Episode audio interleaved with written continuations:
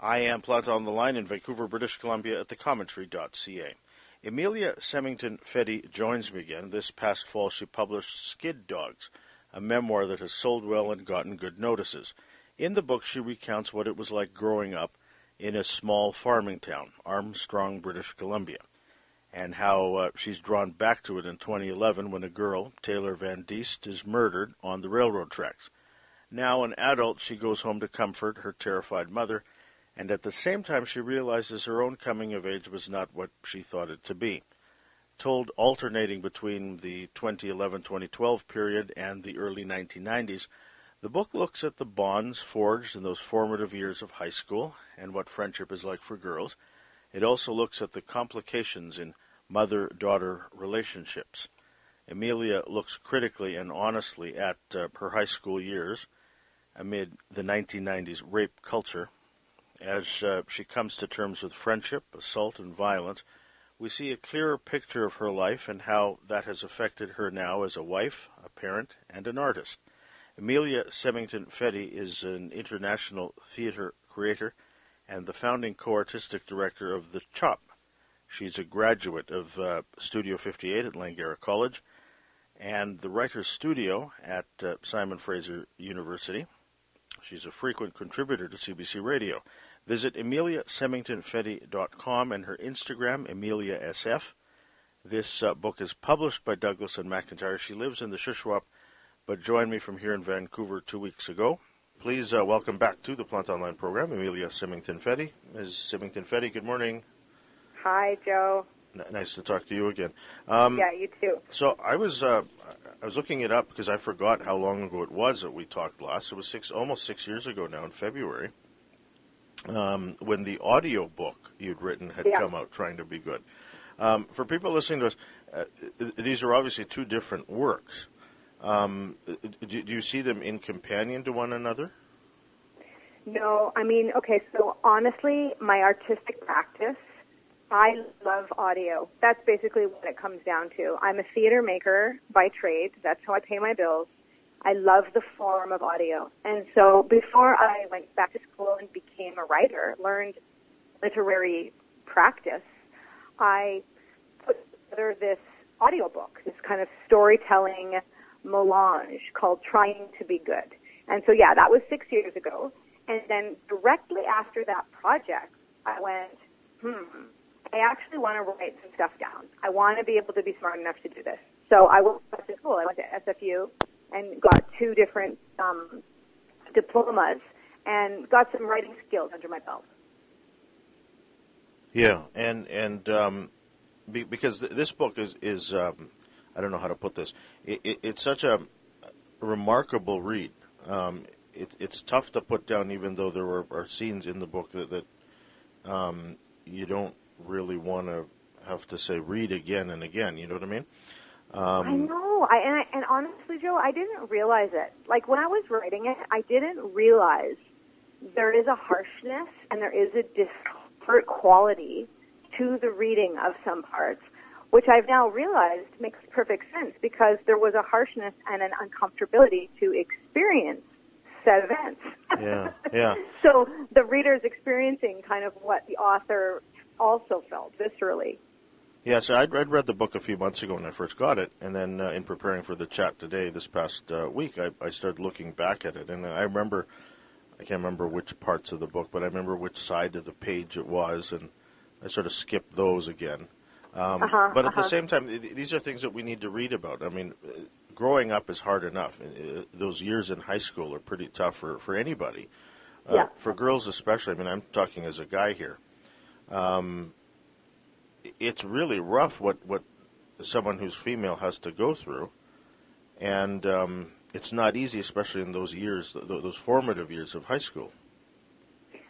Yeah, and you know, also interestingly enough, is none of the events in the book mm-hmm. felt at the time harmful.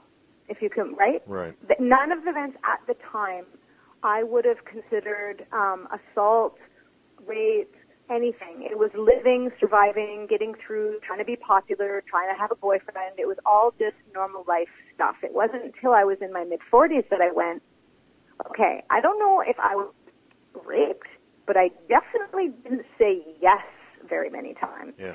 So it's about having a conversation about the the nuance of this isn't like violent, extreme stuff that we know is bad.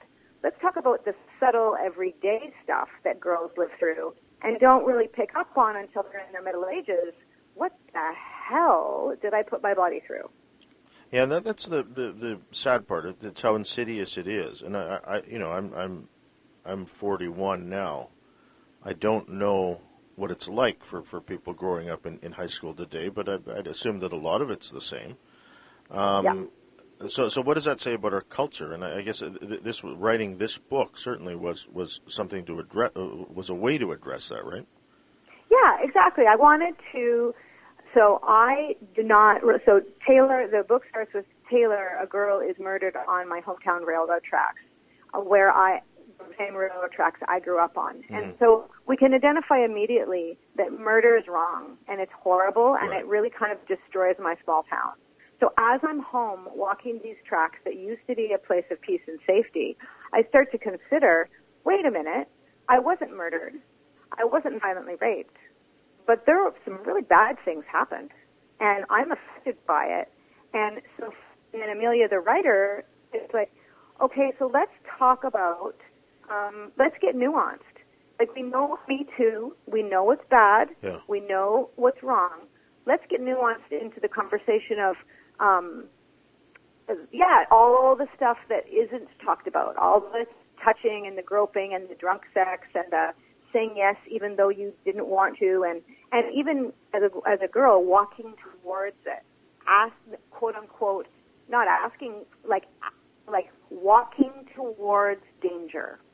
Let's have me, I did it, unpack it, be honest about it, so the men and women reading the book can be reflective and go, holy crap, was I involved in that? Did a girl walk towards me in that form, in that way? Was I involved in this power dynamic that I had no awareness of? Yeah. That's the hope. Yeah. And so, uh, as you connect yourself with your past, um, in, in, terms of, say, writing the book, um, how do you? Um, I don't know how to, how to, how to put this, but how, how, do you be careful with yourself? I mean, you're, oh, you're obviously want you're, you're obviously wanting to go back and, and look critically at these things, but but sometimes th- these things are traumatic for a lot of people, and so uh, you do take care, don't you? It's a very excellent question. How do I be careful with myself, and how do I be careful with the folks reading the book. Like, I don't want this to be trauma porn, right? I have no interest in this being salacious. How how do I? So how I did, Joe, was when I was 13, involved in these situations. The truth of the matter was, I did not know I was being harmed. Mm. I was I was a 13 year old, innocent, and I was experiencing it with the innocence of a 13 year old. So I wasn't looking at it from this harmed lens, poor me, victimhood. I was looking at it from a, I'm 13. There's this thing in my face I have to deal with.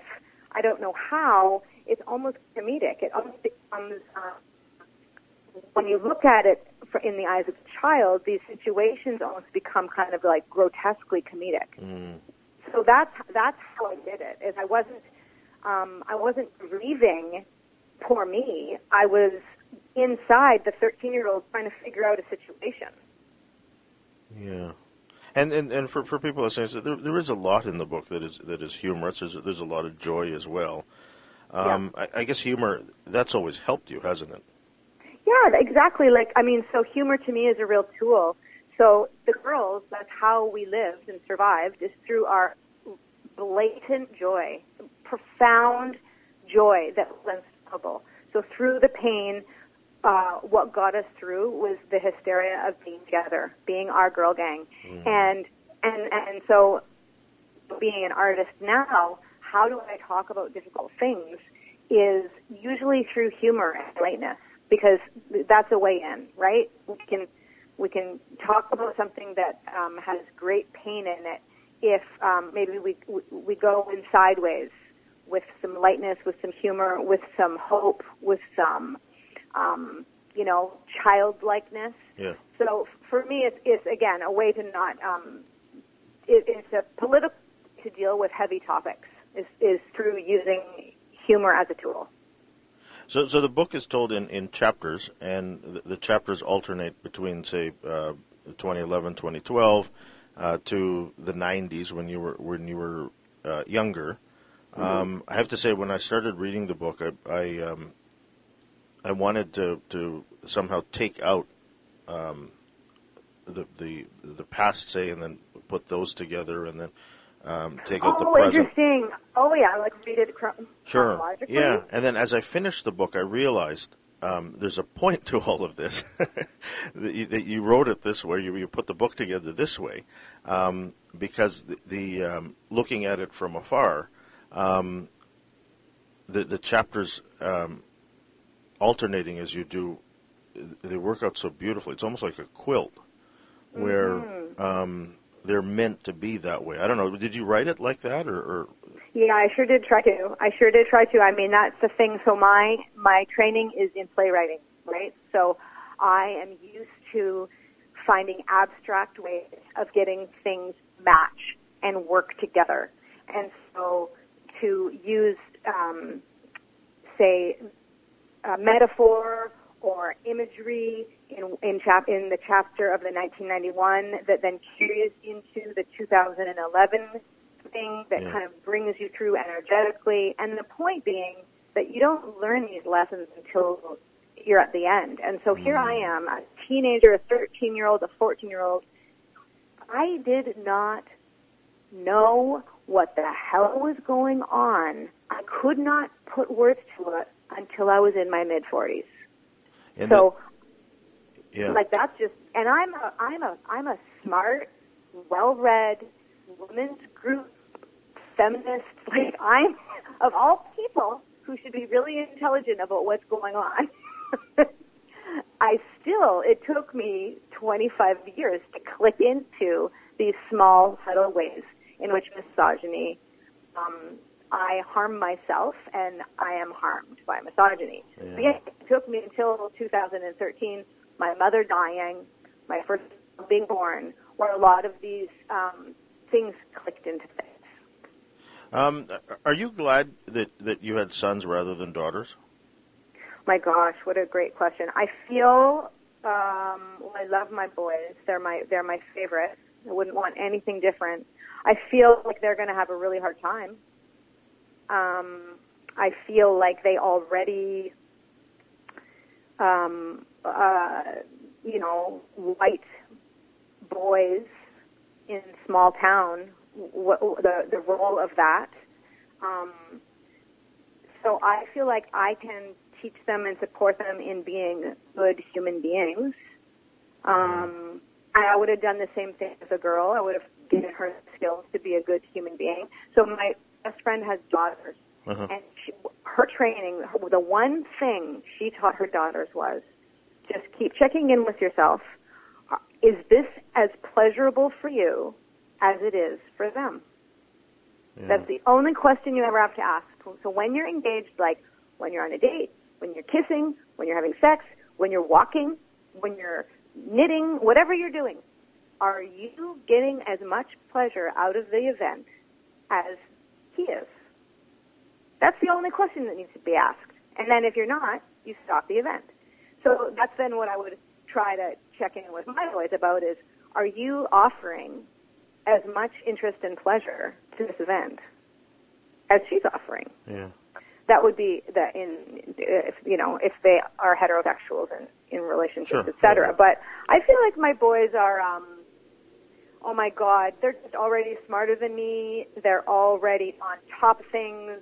Um, I feel like it's a whole new world and generation. I feel like they're they've been born into a world where they're going to have to be part of a really big change. Um, and so all I can do is, I mean, that's one of the reasons why, honestly, I moved to the woods is um, let's kind of get grounded in uh, Mother Nature and and and Earth and our neighbors and being kind to each other and um, taking care of each other. Let's just let's just start with those basics. The, the uh, speaking about being kind to, to each other, um, I noticed in, in, in, this book as well as the audiobook, um, you are brutally uh, yeah. w- brutal with yourself. That, that mm-hmm. you, in your honesty, um, mm-hmm. you're too honest perhaps about yourself, and that you don't spare yourself from any criticism or any mm-hmm. anything like that. Um, is that um, is that tough sometimes for you to, to take when when, you, when you're critical about yourself? Say. Yeah, I feel like it's my job. Like as an artist, it's my job. It's to be self-referential. I'm using myself as the example, right? So I am holding myself to the highest of tests. I'm not holding men and boys up to those tests. I don't know what it's like to be a man or a boy. I am not holding them to the flames. I'm holding myself and my own experience and my own reality of what I was like as a daughter, what I am like as a mother, what I was like as a teenager to my friends. That's the only way I can um, do any sort of like kind of like education or or hope that I could be you know socially change making in any way is if I look deeply at myself, right? I'm not pointing any fingers. I'm just turning inward. So that's my whole art practice. It's usually done comedically. Sometimes it is very harsh. Sometimes I have dropped to my knees and I have cried in my office, and it is a very painful process, mm-hmm. and I am not paid well enough for it. but yeah. I feel like it's my job.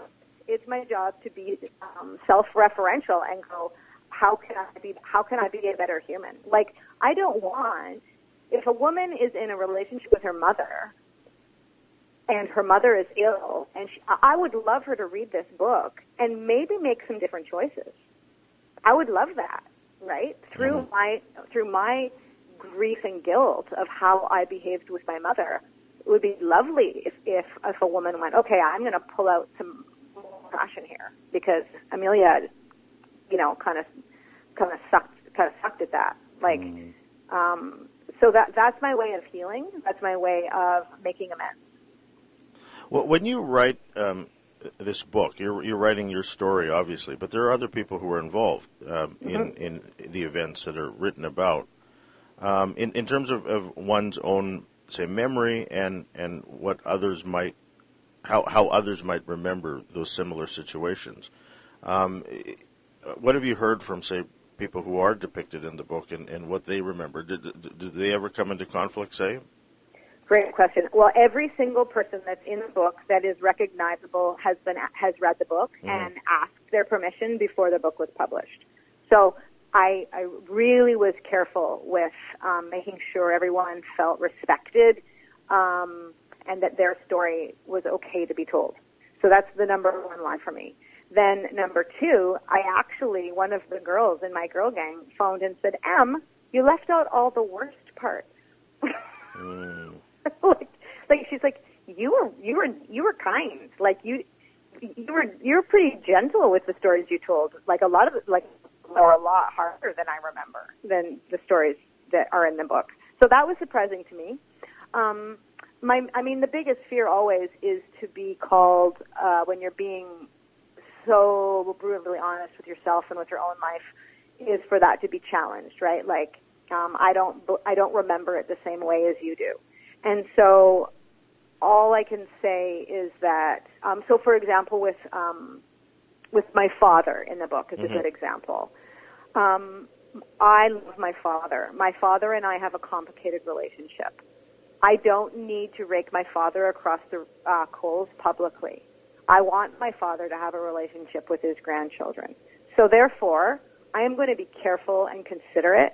I, I, I, there's lots I could have gone into, and I'm not, and I'm not going to because I also am a human who wants um, to be in relationship with the people in her life.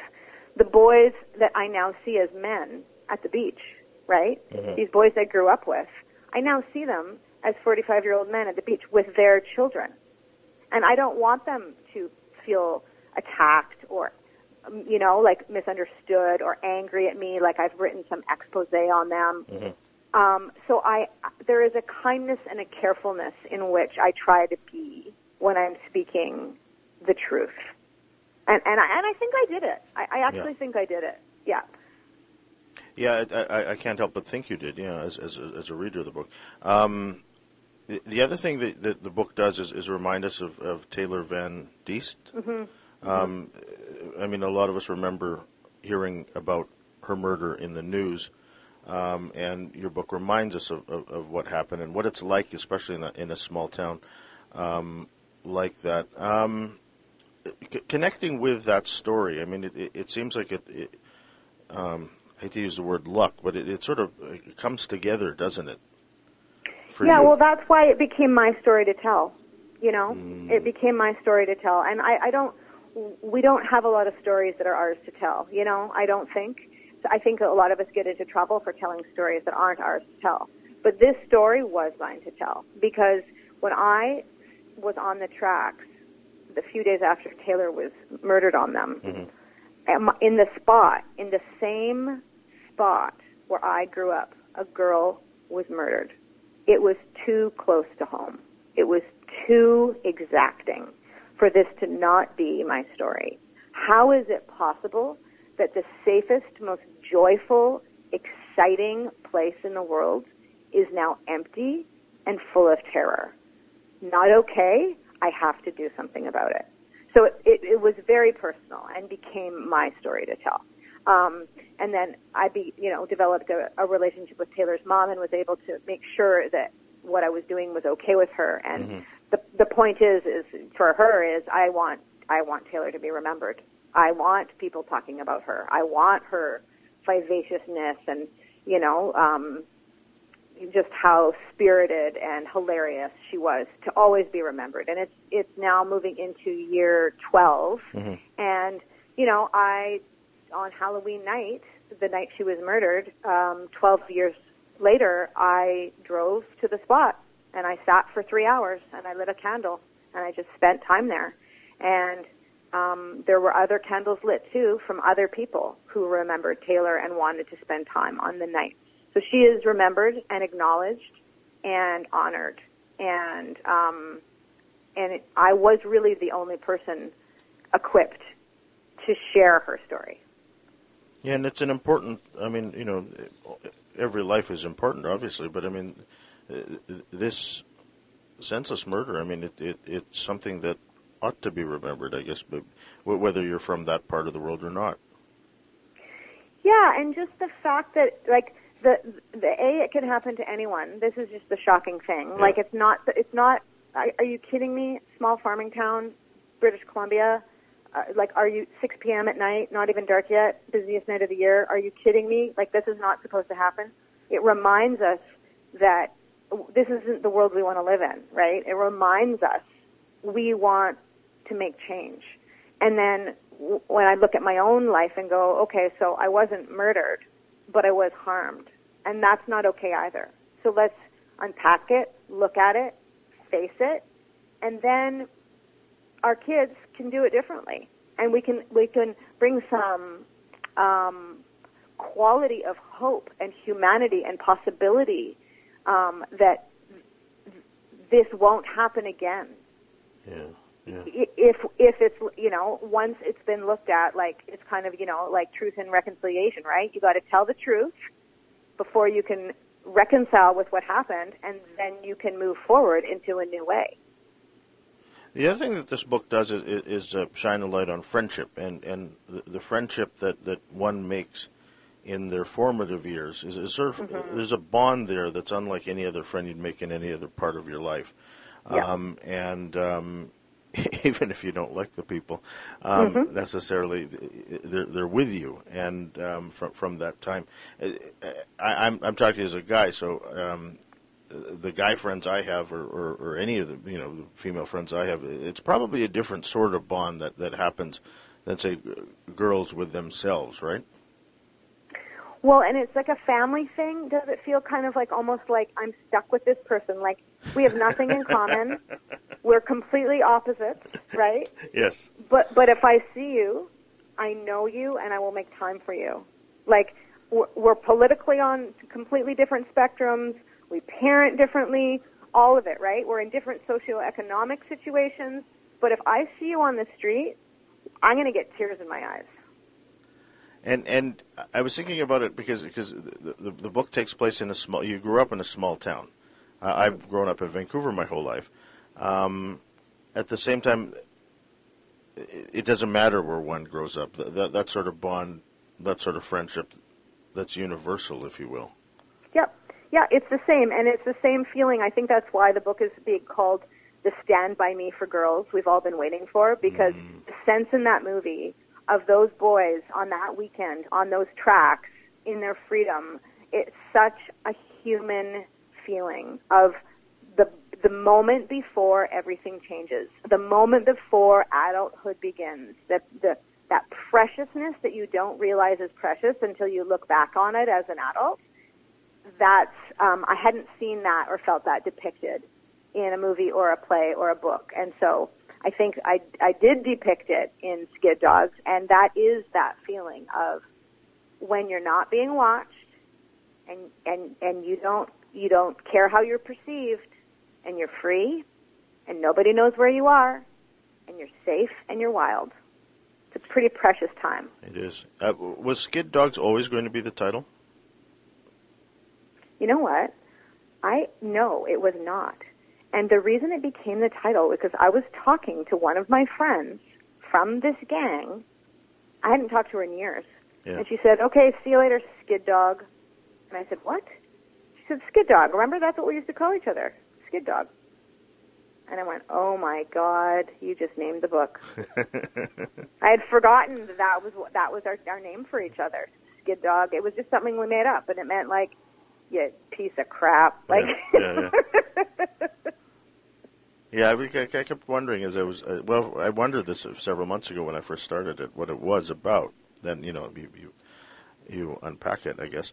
Um, That's funny that you mentioned, by the way, that, that you'd forgotten it um, after all those years. Isn't that uh, that's a, that's the other thing about this book that I, I just I found incredibly fascinating and, and useful even is, is how we how our memories work and how we remember things. hmm yeah, yeah, yeah, and how I may remember things differently Yeah. too. You know, like like I'm sure there's stories in that book that are remembered differently, and I think what it comes down to is my memory is my memory, and I explain it as my memory. Um, I don't expect it to be anybody else's. It's it's my attempt at truth. Um, the book has gotten marvelous notices um, since it's Yep. come out. That must be gr- gratifying to, to, to read those. Oh, I mean, it's just uh, I, I, I really felt truly like I kind of filleted myself emotionally. Yeah. Um, I really, it my my art for me is a socio-political practice. I'm trying to help the world. I'm trying to put good things, make the world a better place through this hard work of being open and honest with the world. And so to have it noticed, to have it appreciated and valued, thank you. Thank you, thank you, thank you. It means so much, right? Because I'm not doing this to be by myself in my room. I am dancing like everybody's watching.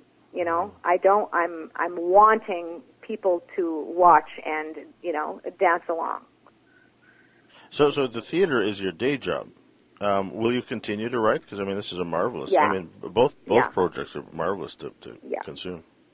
Yeah, I love it. I love it. It's um as I'm aging, as I'm moving into the country, into the woods, as COVID taught me that I like spending time alone, it's become a beautiful new career. And so yes, I'm working on a theater show in Vancouver right now. It's been a tour all over the world. Um, I have multiple shows coming up in the future, and now I have these months of time that I book off for writing. So I know I'm going to write in March. I know what the next book is going to be. I know when I'm going to try and get it published. All that is a whole new beginning chapter for me, which is, you know, 25 years in Canadian theater. Awesome. Great. That's a success. And now I'm doing this this new thing that's all mine. I don't normally because I work in theater with other people. There's seven of us in a room downstairs right now mm-hmm. discussing ideas.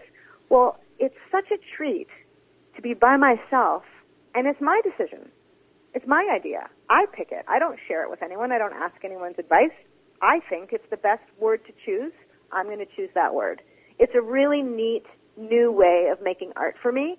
And so like 25 in years into a an art career to have this new form of expression. Oh my gosh, it's really exciting.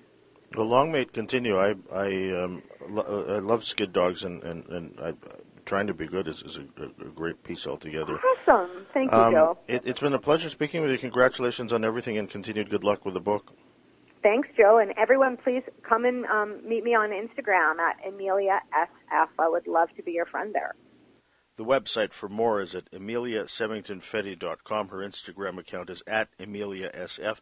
The book is called Skid Dogs. It's published by Douglas and McIntyre. Its author Emelia Symington Fedy. Join me on the line from here in Vancouver. I'm Joseph Planta.